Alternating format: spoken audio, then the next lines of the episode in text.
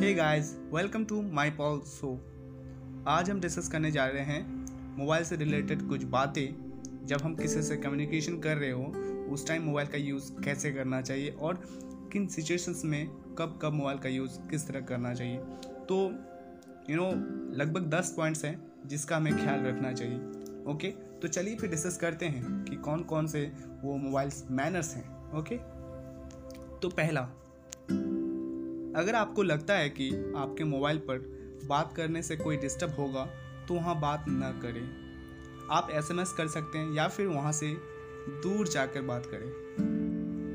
पहला point. Second point, अगर आप बस ट्रेन में ट्रेवल कर रहे हो या किसी ऐसी जगह हो जहाँ रिंगटोन नहीं बजना चाहिए तो मोबाइल को वाइब्रेशन या साइलेंट मोड पे रखें।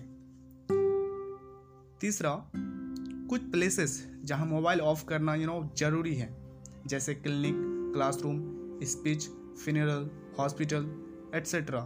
तो वहां जाने से पहले मोबाइल को ऑफ कर दें और कंफर्म भी कर लें कि मोबाइल स्विच ऑफ है कि नहीं। फोर्थ पॉइंट इज़, लिफ्ट या ट्रेन जैसी जगह पर कॉल के समय अपनी प्राइवेसी का ख्याल रखें, बहुत ज़्यादा इम्पॉर्टेंट है। और कोई भी प्राइवेट बात ना करें। किसी तरह का कोई इन्फॉर्मेशन जैसे mobile number, bank account details, pin number details, इस तरह के जो आपके प्राइवेट हैं, ओके, कुल ख्याल रखें और अपना प्राइवेसी को बिल्कुल सुरक्षित रखें, क्योंकि कोई भी इनका गलत इस्तेमाल कर सकता है। पांचवा पॉइंट है, मोबाइल पर बात करते समय सॉफ्ट आवाज़ में बोलें। ओके, मोबाइल का माइक्रोफोन बहुत ही सेंसिटिव होता है, जैसे कि आपको पता होगा, और धीमी आवाज़ को भी आसानी से डिटेक्ट कर सकता है। इसलिए फ़ोन पर लाउड आवाज़ में बात करने की ज़रूरत ही नहीं है।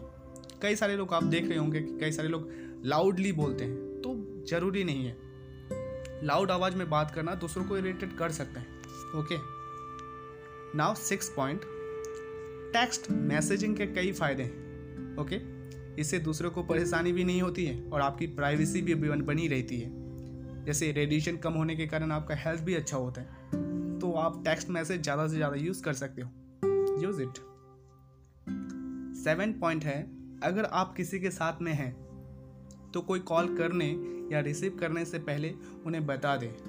ओके, जैसे आपके सामने कोई फ्रेंड है और आपका कोई कॉल आया किसी का, तो आप उन्हें बता दें कि नहीं कॉल आया, excuse me.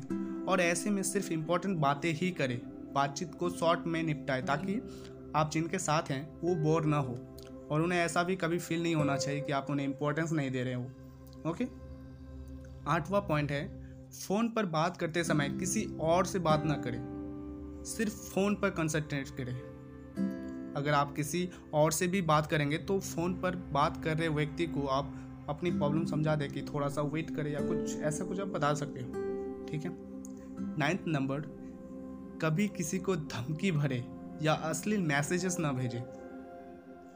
Okay, this is very important.